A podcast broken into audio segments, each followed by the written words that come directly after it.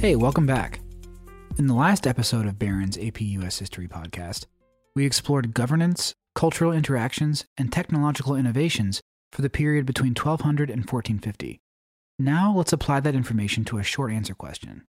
Short answer questions don't require a thesis statement or argument. You want to keep your answers focused and concise. Remember, they have three parts A, B, and C.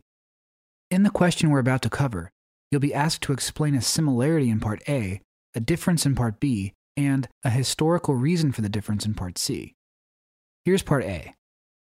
Identify one specific similarity between how Silk Road trade affected East Asia and Europe between 1200 CE and 1600 CE.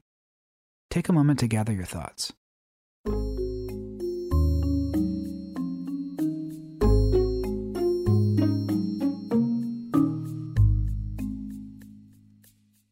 Did you come up with the importance of the Silk Road as a means for intercultural communication and exchange? Both East Asia and Europe were greatly influenced economically, politically, technologically, and culturally by the flow of goods, information, and people along the Silk Road. Through the Silk Road, technological innovations, religions, and artistic styles traveled back and forth, and new spheres of political and cultural influence emerged.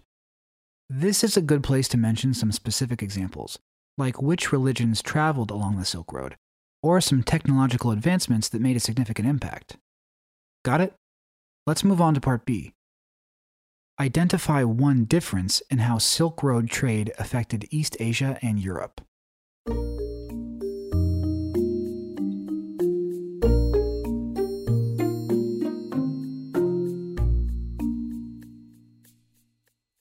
Europe was the beneficiary of new technologies traveling westward from East Asia via the Middle East. There was a much higher demand for Asian goods in Europe than European goods in Asia. This demand motivated Europeans to seek out new ways to access luxury goods directly and focused European attention on maritime transportation. By contrast, the main activity of the Silk Road that affected East Asia was the spread of religions and Chinese influence on cultural and political systems. For example, Zen Buddhism spread from Japan to China and had a fairly large impact on East Asian communities. Next, Part C asks you to put the difference you described in Part B within a wider context and draw a conclusion. Here it is. Explain one reason for the difference between the effects of Silk Road trade on East Asia and those on Europe. Take a moment to consider your response.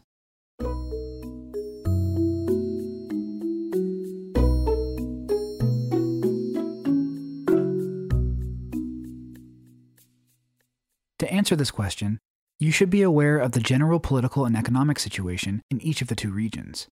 And if you remember some of the specific items, ideas, and people that traveled between Europe and East Asia, it'll help you extrapolate at least one reason for the differences between the two regions. Europe was much more influenced by East Asian technological, intellectual, and cultural developments because Europe was less technologically and culturally advanced at the time. Technological innovation flowed toward Europe. There was little incentive for East Asian states to buy European goods, while there was a great incentive and demand for European states to access East Asian goods.